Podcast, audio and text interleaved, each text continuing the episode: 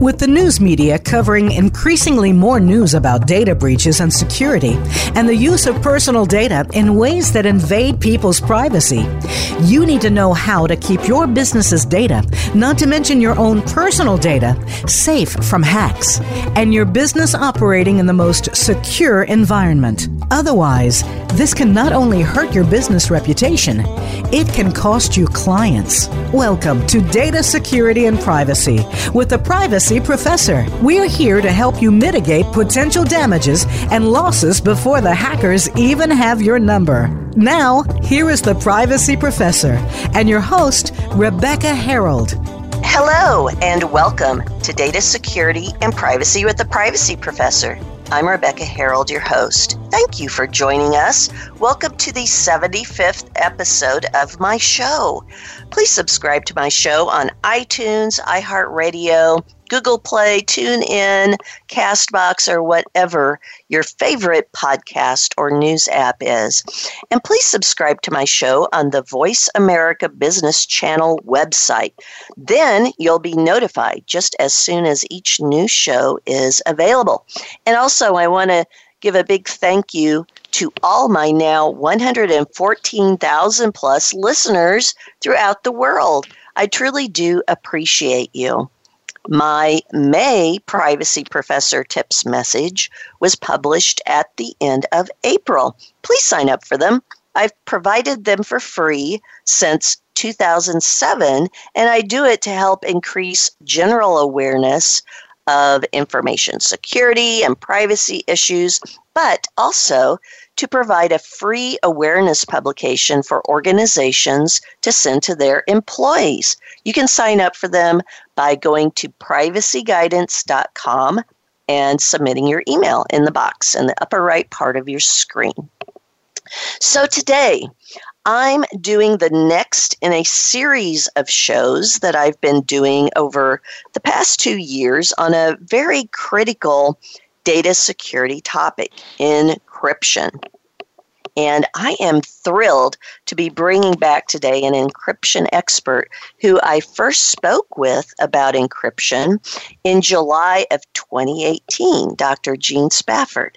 So please listen into that show after you listen to this one, because Doctor Spafford provided some really important encryption basics and reasons why weakening encryption is not a very good idea back in that twenty eighteen show. So listen to that after you listen to us today.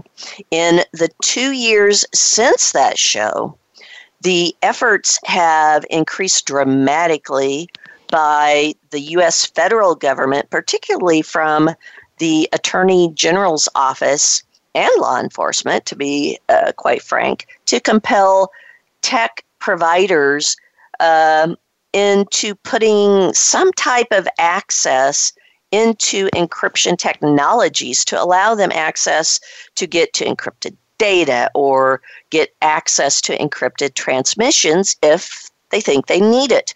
Now, these increased efforts to break into encrypted files and transmissions have also been being pursued in many other countries as well. It really is a worldwide um, attempt going on. So today I'm going to talk with Doctor Eugene Spafford about those efforts, and he will uh, also present some other views about encryption beyond what I view as these other, quite frankly, Um, demonstrably narrow views about encryption that are being, you know, really pursued to force all types of organizations and the general public to use weakened encryption solutions. So first, I want to give you some background on Doctor Eugene Spafford. So Gene is a professor of computer sciences at Purdue University.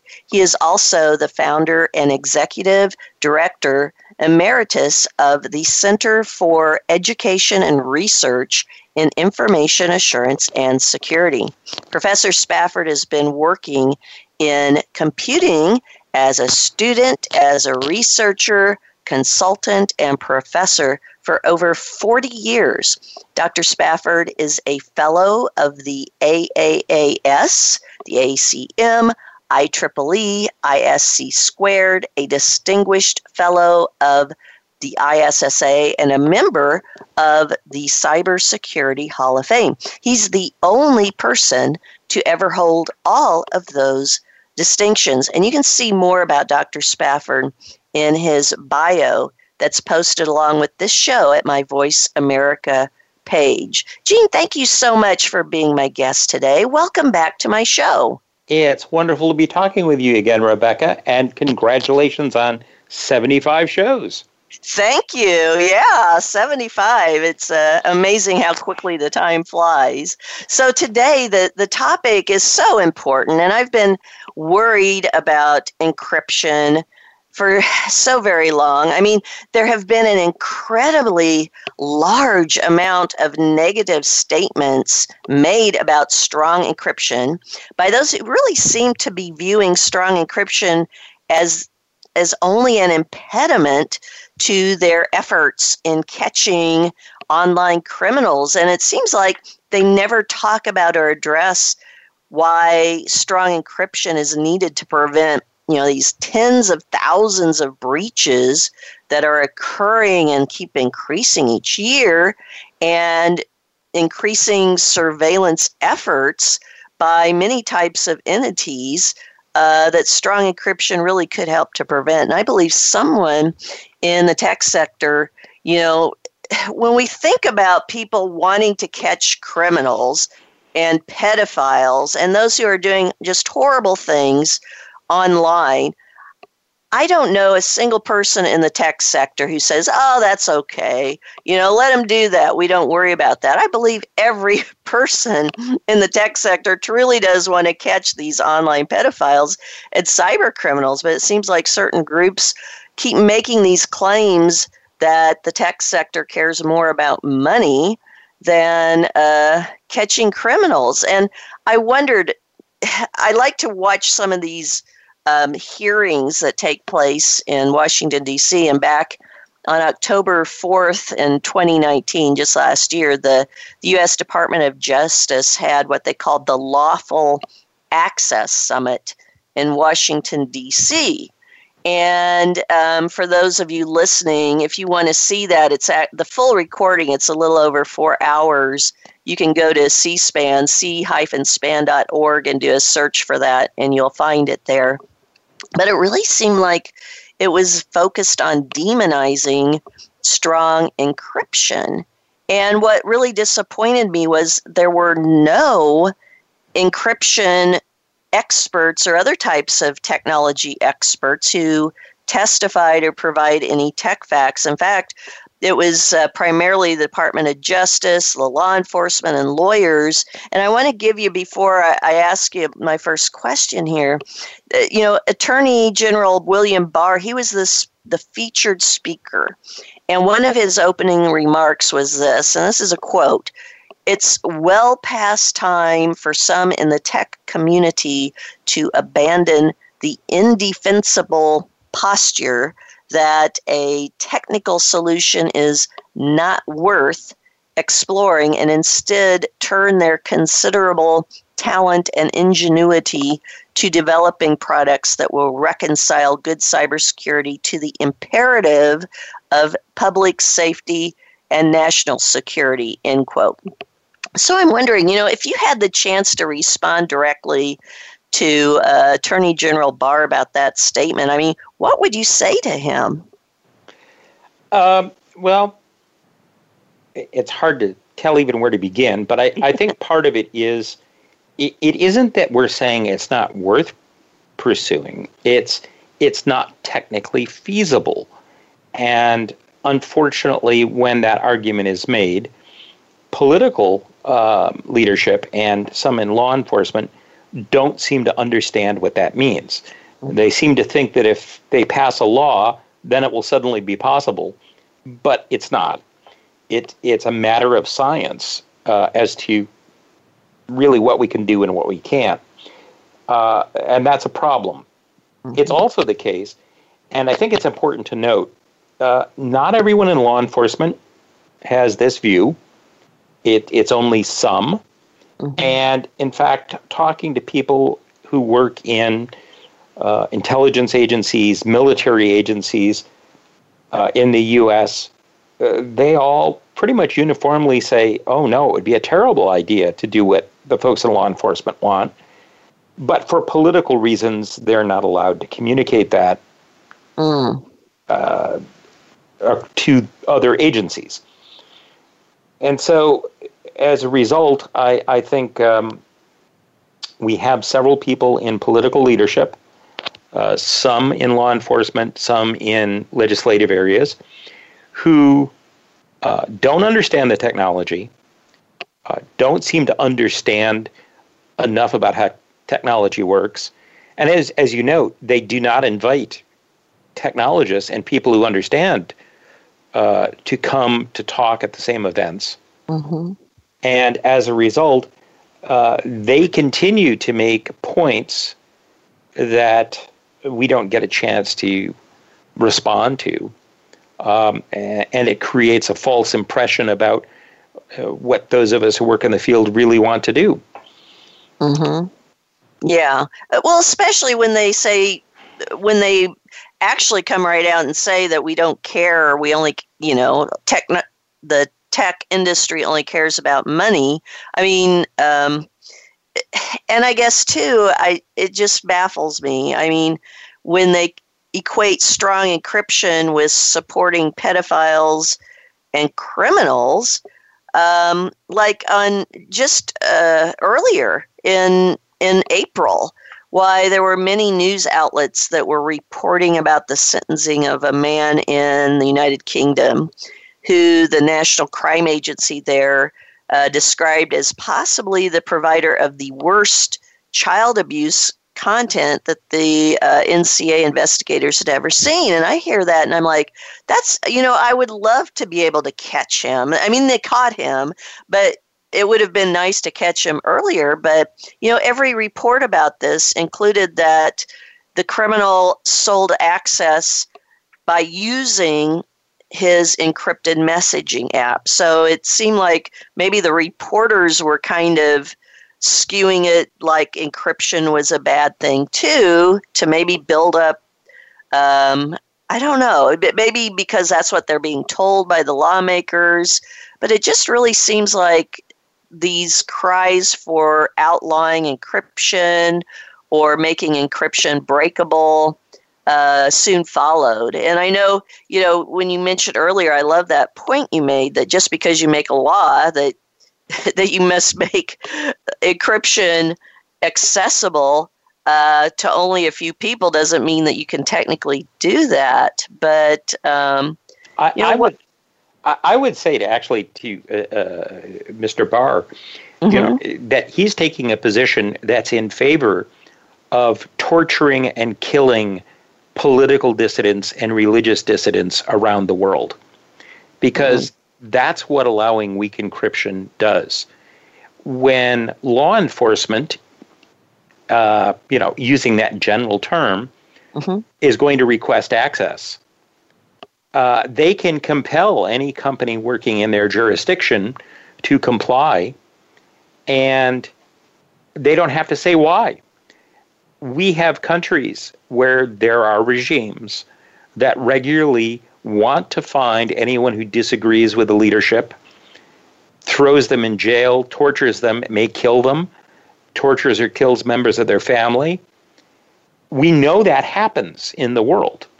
That's a regular occurrence in some places. For us to say that oh, only U S law matters is to be ignorant of the fact that most of these companies have a global market and are subject to laws in all those jurisdictions. So I, I, I you know, there's a there's a problem there, first of all, with that kind of posturing that he has. Mm-hmm. And the second one is they managed to catch and prosecute Uh, a majority of these people for using other methods. Uh, so it's not like we're ignoring it. It's not like we want it to happen that anybody gets away. But it's not that we can just have encryption for uh, that's breakable only for uh, pornographers or or people committing crimes in the in the U S. It has mm-hmm. to be uniform for everyone.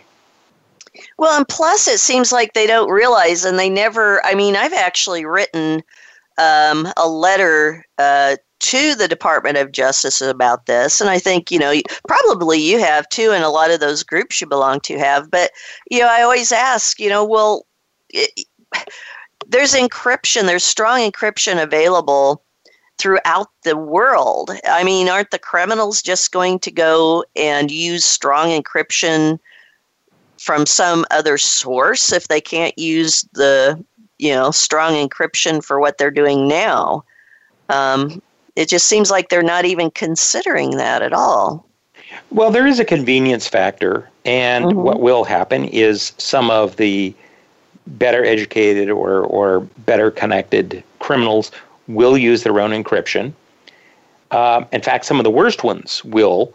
And what that means then is that the people who don't have the knowledge um, are going to be prey to criminals, to governments that uh, may wish to harm them, and, and otherwise.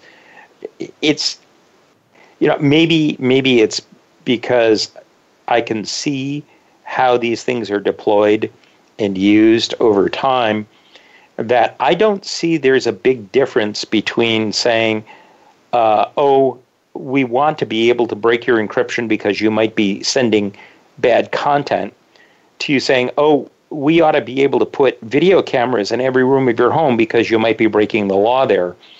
Mm-hmm. You might be a terrorist, or you might be uh, counterfeiting, or yeah, whatever th- the current offense is. We won't turn it on except when we get a warrant. Um, that's still not something I'm going to want, or be- I'd still believe it's a huge invasion of privacy. Mm-hmm. Uh, we we really need to uh, look at the overall case of what are all the places where it's used in business and in government. I mean, our own government is regularly penetrated and stuff is stolen because mm-hmm. they're not using good encryption. Um, that it's this is going to be a trade-off. And mm-hmm. part of it is, if they were to approach the tech community and say, can you provide us better mechanisms of finding these these people, um, you know, we'd be happy to do that. Mm-hmm. It's not a matter we're trying to help them hide. It's a matter of we're actually trying to protect a wider range of interests. Well, yeah, and you know, talking about that, it amazes me that um, that they don't consider more use of the metadata, because even though they might not be able to get to the content of a file that's encrypted or a transmission to see what the actual uh, information is that's being transmitted, there's a lot of metadata there that seems like it would provide a lot of information that would be very valuable to the investigators, wouldn't it? Indeed, there is uh, traffic analysis. Mm-hmm. And there are mechanisms. Um, I, I'm basically, some of the research that I did about thirty years ago started the, the, the field of software forensics.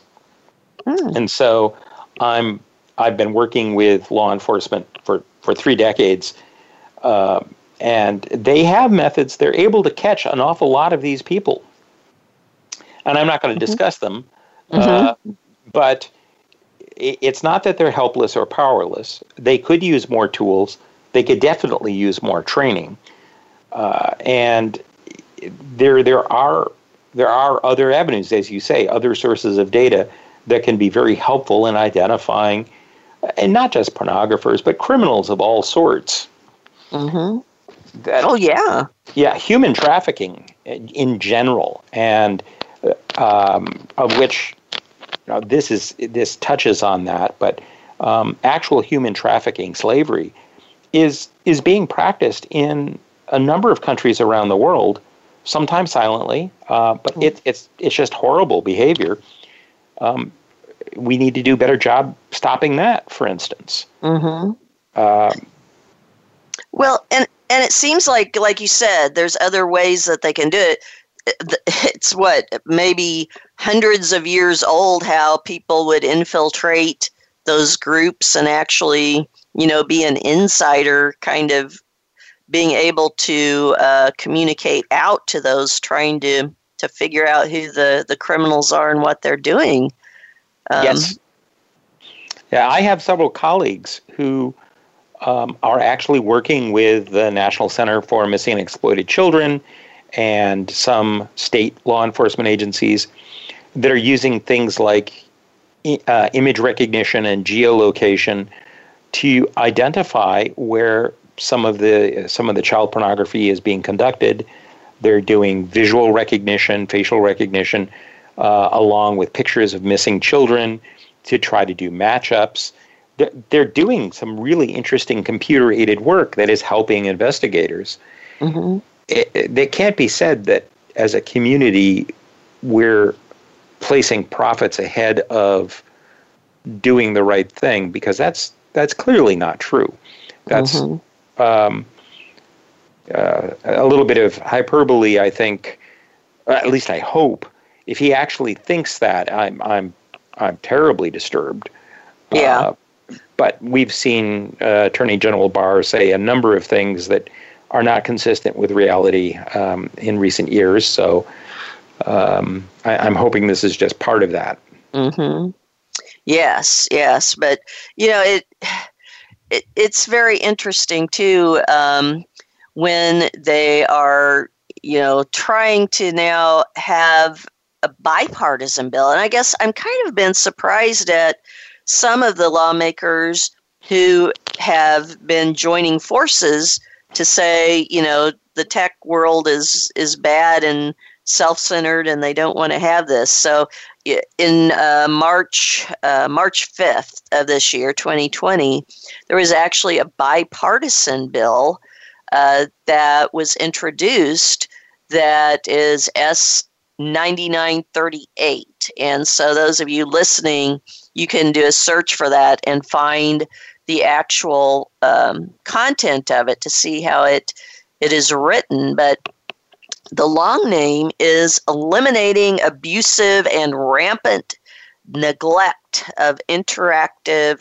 Technologies Act of twenty nineteen. Uh, um, it's interesting that it has twenty nineteen on there, but uh, or the EARN IT Act for short. And basically, the goal of that was to establish a national commission on online child sexual exploitation prevention. So that's definitely noble. But, I, you know, before we go to break here in a few minutes, I'm wondering, did you have a chance to read through that? Or maybe you've heard about it, um, but it, it just seems like some of the, many of the requirements for that commission is tilting towards uh, a likely prohibition or attempt to prohibit strong encryption. Yeah, uh, twenty years ago, there was a a commission that was impaneled by Congress, um, the national academies, and everybody on board was cleared uh, to actually access uh, criminal records and national intelligence records to see just how much encryption was actually hurting at the time. They were worried about uh, drug trafficking and child pornography. Those were the big things back then. Mm-hmm. And they found that law enforcement wasn't hindered at all by uh, strong encryption. And so this case uh, is not to investigate. It's uh, they're just going to go ahead and, and have a commission that has no technology experts on it. Um, and very heavily tilted in one direction. And I think it's it's a terrible idea. And unfortunately, many of our legislators do not have the technical sophistication uh, to understand. Mm-hmm. They certainly don't want to make a vote against something that looks like it's going to combat child pornography. So there there is a political aspect to this that's being leveraged by those who are pushing it. Mm. But it is it is unfortunate, because without actually knowing whether it really is a problem, uh, by actually studying data, they may come to recommendations that are going to actually be harmful in the long run. Yes, definitely. Well, we're coming up on a break here, so I want to to uh, start, you know, pick up our conversation there when we uh, come back. But right now it's time for a quick break to hear from our sponsors. I'm speaking today with computer and data security expert Doctor Eugene Spafford about uh, efforts to weaken encryption tools. I'm your host, Rebecca Herold, the privacy professor. You can contact me with questions and comments about this show, as well as provide some show topic suggestions using my email, Rebecca Herold at Rebecca Herold dot com, and also through my privacy guidance dot com website. Please stay with us. We will be right back after these important messages from my sponsors.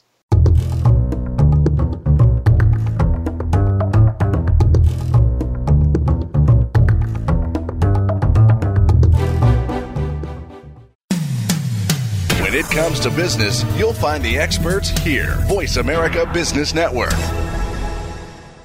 The Privacy Professor is your trusted source for effective information security, privacy and compliance advice, compliance tools, education, consulting, expert witness services, and board positions. Visit us online at privacy professor dot org. Rebecca Herold and Associates offers information security products, privacy and compliance tools, education and consulting. Rebecca also provides keynote speeches and her free Privacy Professor monthly tips messages she has published since two thousand seven. Visit privacy professor dot org for help and answers to your questions.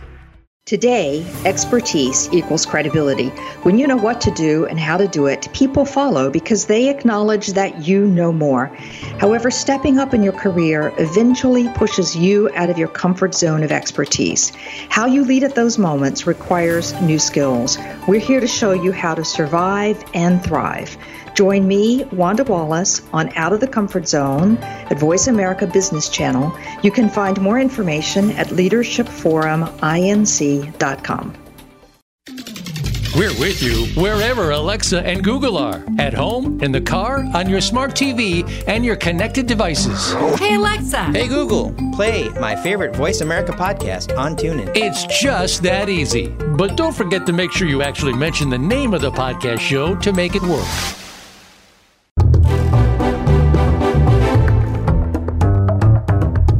You are listening to Data Security and Privacy with the Privacy Professor. If you have a question or comment about the program, feel free to send an email to Rebecca Herold at Rebecca Herold dot com. That's Rebecca Herold at Rebecca Herold dot com. Now, back to Data Security and Privacy with the Privacy Professor. Welcome back to Data Security and Privacy with the Privacy Professor on the Voice America's Business Channel. I'm your host, Rebecca Herold, and I'm speaking today with computer and data security expert Doctor Eugene Spafford about encryption. So before we went to the break, we had started talking about uh, this bill that had been introduced. It's called the EARN IT Act for short. And basically, the bill would establish a commission that would, quote, develop recommended best practices that providers of interactive computer services may choose to implement to prevent, reduce, and respond to the online sexual exploitation of children, including the enticement, grooming, sex trafficking, and sexual abuse of children, and the proliferation of online child sexual abuse material. And it it's uh, trying to, well, it would establish a nineteen-member commission, three of which would be the Attorney General, Secretary of Homeland Security, Chairman of the F T C, or whoever they want to be the representatives, and then the remaining sixteen would be appointed by the Senate. However, none of the qualifications Um, to be a member is being an encryption technology expert. I mean, they did indicate that two would have to have, quote, current experience in computer science or software engineering related to cryptog- cryptography, data security, or artificial intelligence in a non-governmental capacity. So, um, Doctor Spafford, what are your thoughts about the qualifications for these commission members, and also, you know, what its goal was as they stated it? Well, uh, it, it seems like it's heavily weighted towards a conclusion. Mm-hmm. Uh, again, we started the conversation by saying some of these people believe if they legislate something, it makes it so, despite what science and mathematics um, says to the to the opposite. Uh, by not having technology uh, technologists or scientists on the commission means that there won't be anyone to really give them a check or feedback on actually what is possible to do and what the implications are of what they uh, suggest. The commission's charge also, I mean, we would we would look at that and we say, well, that's something that we all want to be in favor of, but they're talking about putting up potentially regulations or standards mm-hmm. on um, data communications and information provision services. But those same services are the ones that uh, carry our business mail, our credit records, our our purchase records, our uh, trade secrets back and forth, and lots of other data that we would want to keep from prying eyes uh, in not only other countries, but this one as well.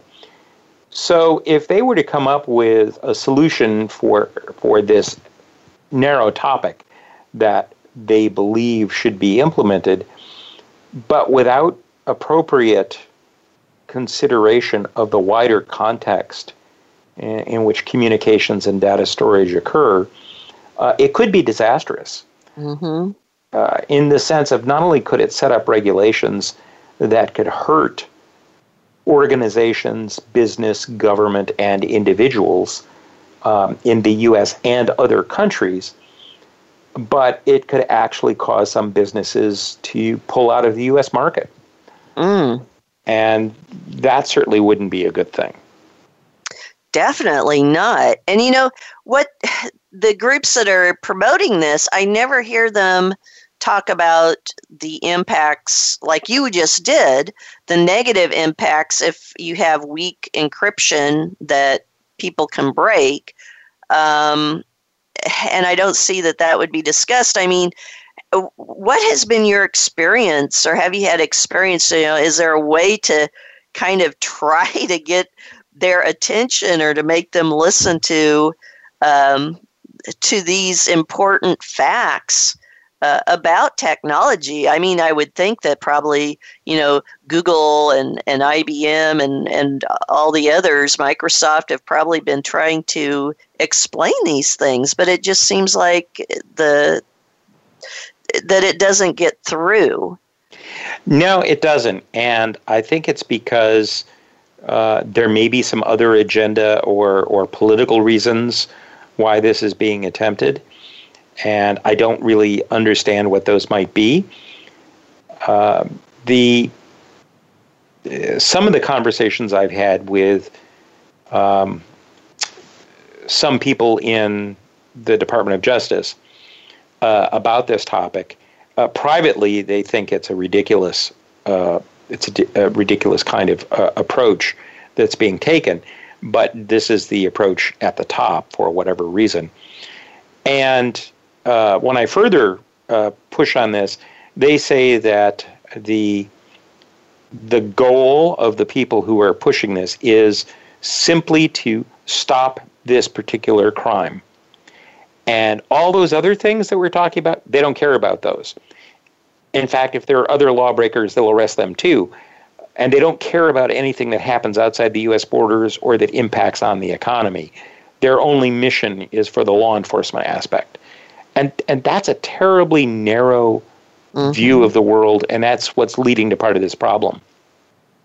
Yeah, we're a digital world now, and it it's just so weird. I mean, we have a very short memory. I, when I say we, I mean the general public, um, especially lawmakers, because like you mentioned twenty-five years ago, uh, you did you did call it the Clipper Chip, but I'm assuming that's probably what you were talking about, the, the Clipper Chip initiative, where, again, they tried to have, you know, some sort of encryption that the government could kind of break. And wasn't that broken like really quickly when it was re- released? Um, yeah, well, it turns out the implementation they had was was broken. Uh, mm-hmm. But furthermore, uh, it was shown how you could use additional encryption on top of it mm-hmm. that couldn't be detected until they tried to break it. Um, and if they complained about it, then you knew that they were trying to get in. So it was it it just didn't work. Uh, again, it was designed by people who didn't understand the technology very well, or mandated by people who didn't understand the technology. And it it uh, just turned out to be a fiasco. Mm-hmm.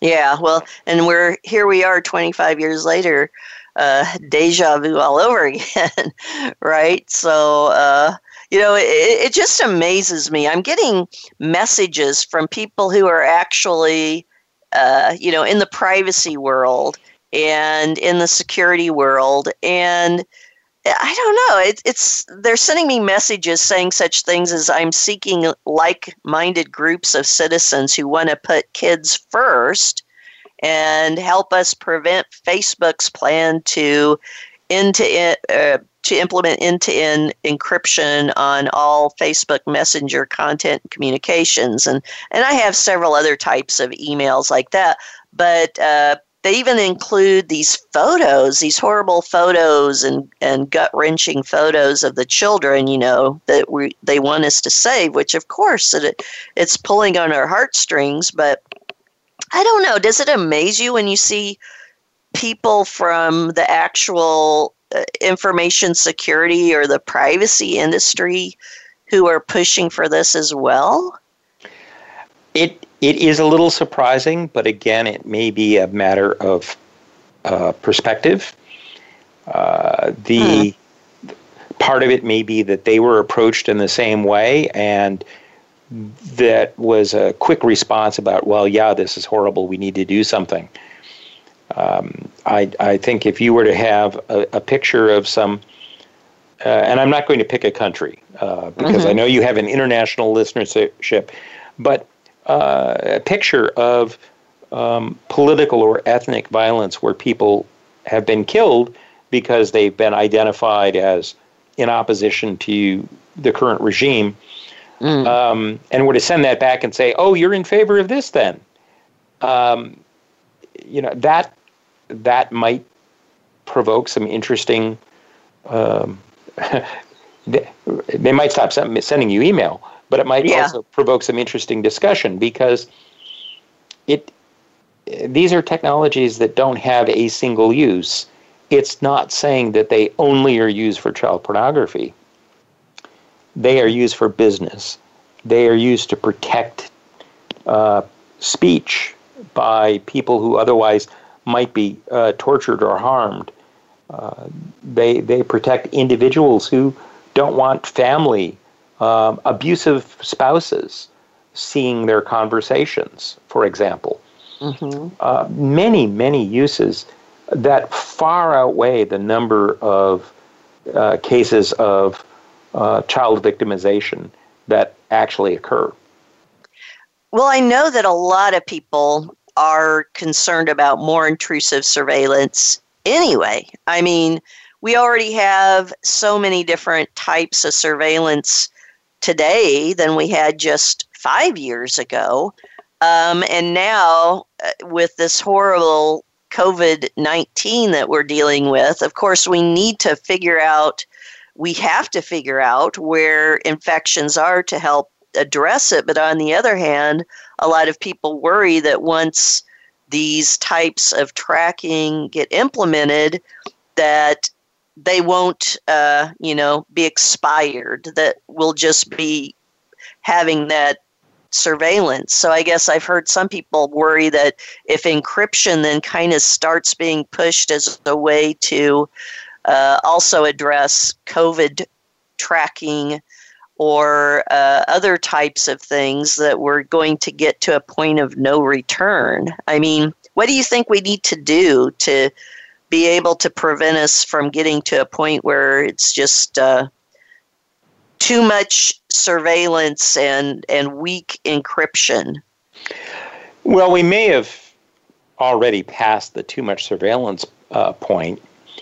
Uh, some of the discussion on the COVID nineteen tracking that's gone on um, has come down to, uh, for instance, whether it's a centralized service where the data is actually held or controlled and matched to identities by either a company or a government, or whether it's a decentralized mechanism.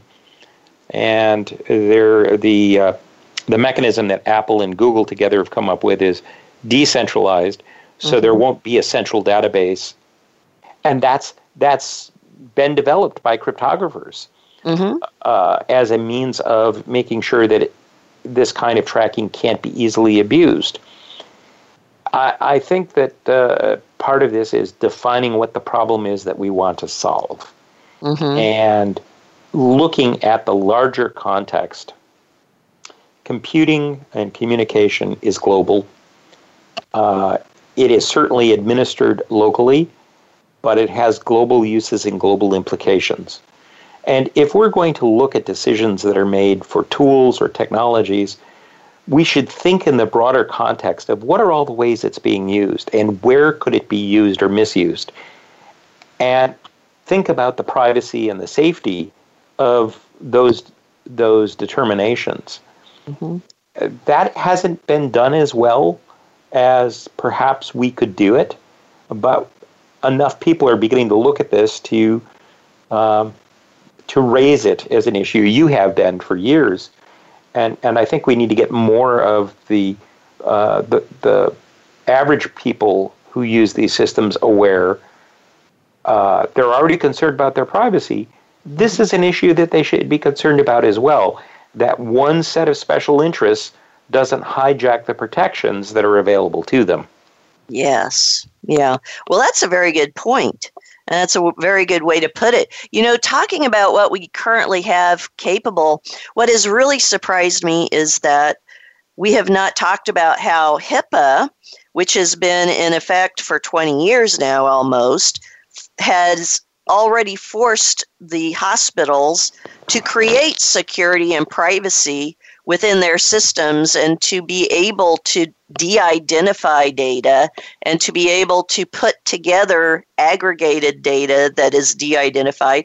And it just seems to me like, like you were saying, decentralization. Hospitals already have to do things for their repositories of data and know how to send them out through secure methods uh, and de-identify them. It just seems like they should be making better use of that current requirement that's already been in place for so long, instead of trying to figure out additional things. Um, and I think maybe Google and Apple is probably, that's part of what they're maybe utilizing, maybe or maybe not. But um, it's it's also uh, the case that Uh, right now in the U S, people are being asked to complete their census forms.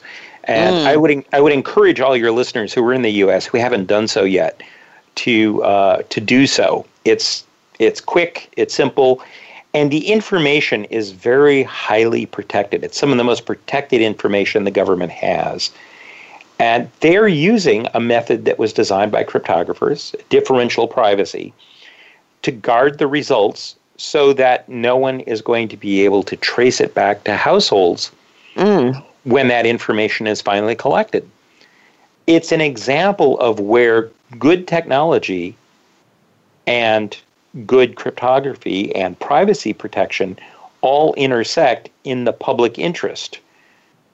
But it, it's something that has to be a priority, and the census mm-hmm. has had privacy and security of their data as a priority Uh, as long as the Census Bureau has been around. Mm-hmm.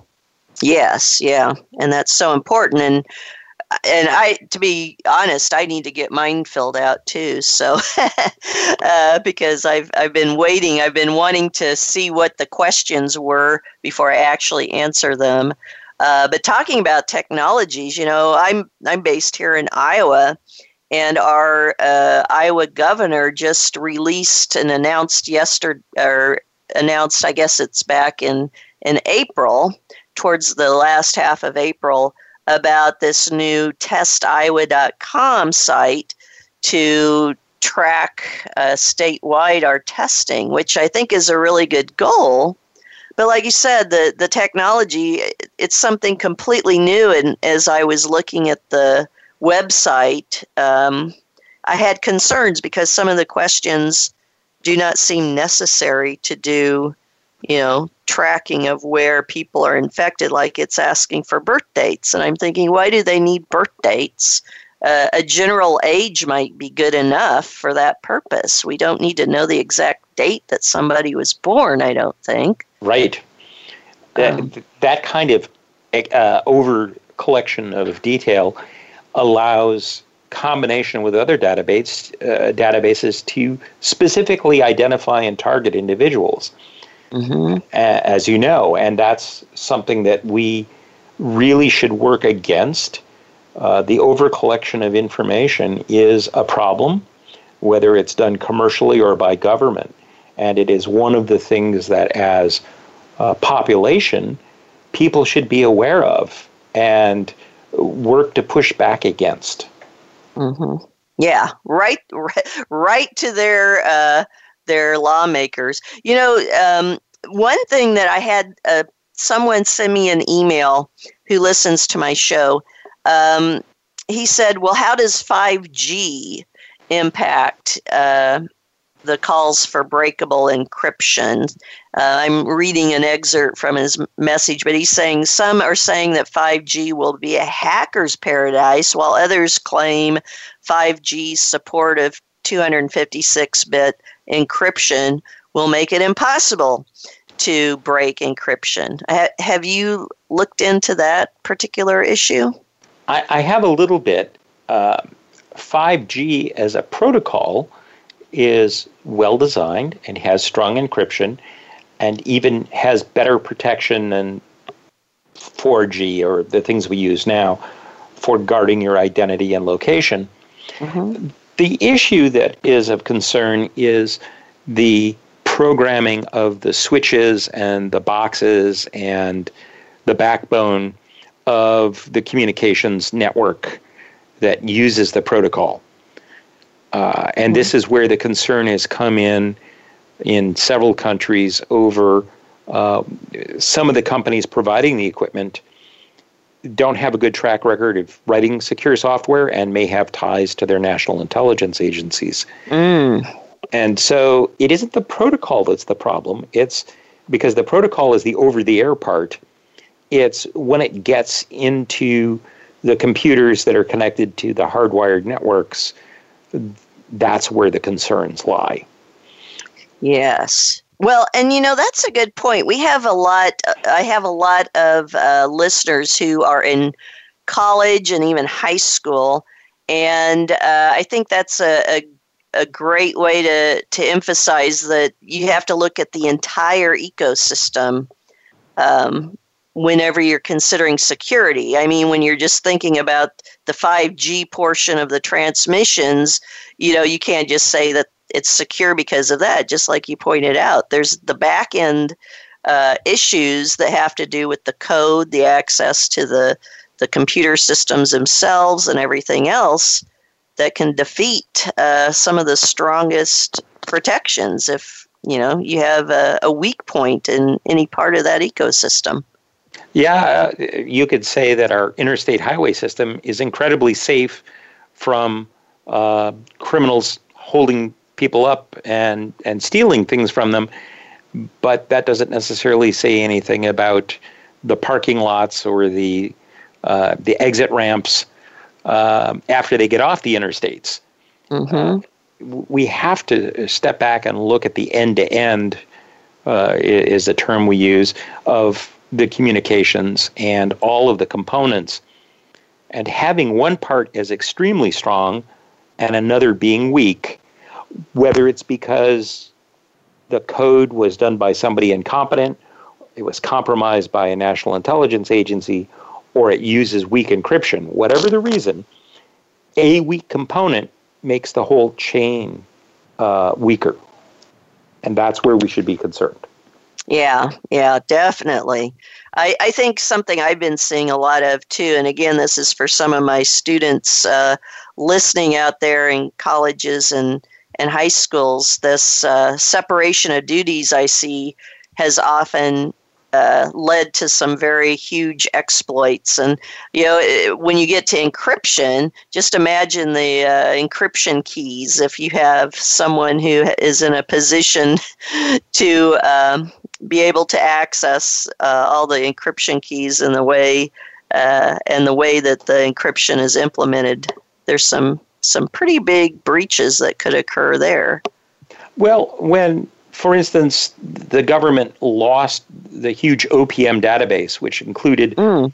all of the personal details, including of people in law enforcement and with security clearances, one of the one of the highly protected systems, and where we regularly see national intelligence data stolen, the idea that we could somehow protect keys or protect weak encrypted information uh, from being taken by uh, criminals or by people who shouldn't have it, it is just nonsense. Uh, we haven't been able to show that we can protect any of what we have, uh, let alone something that would be incredibly attractive for someone to steal.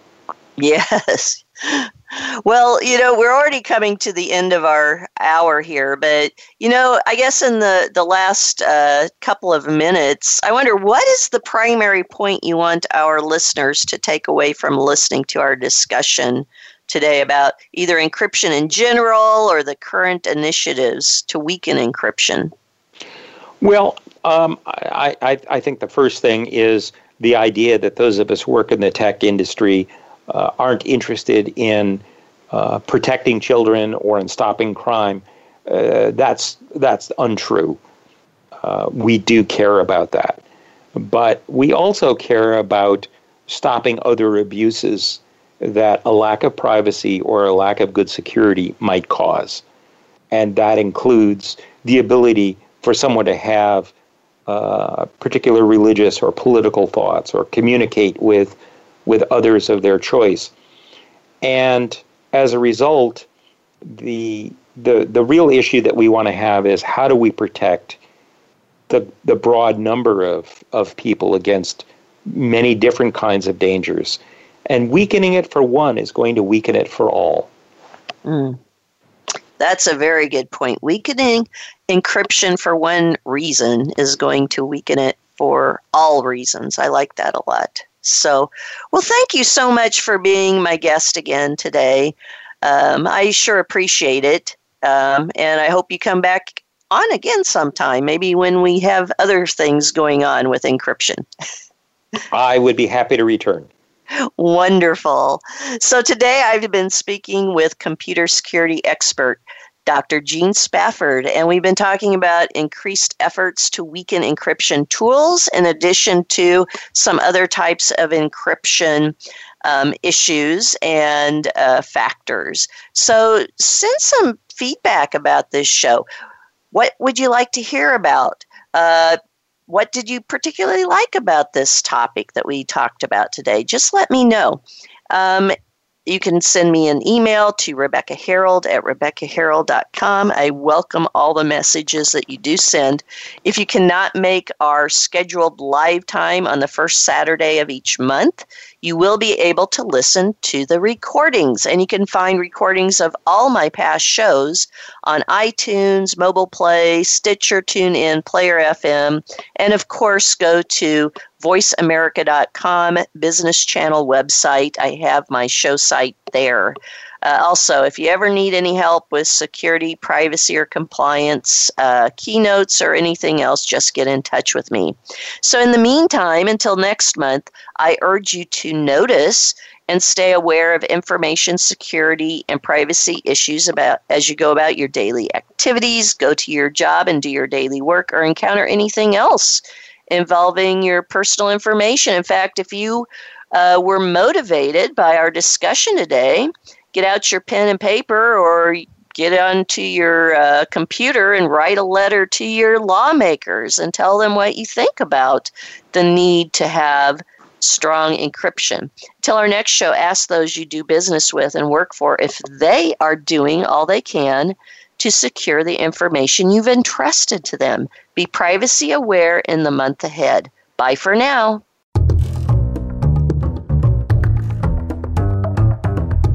Thank you for tuning in this week. Data Security and Privacy with the Privacy Professor can be heard live every Saturday at eight a.m. Pacific Time and eleven a.m. Eastern Time on the Voice America Business Channel. Until next week, stay safe.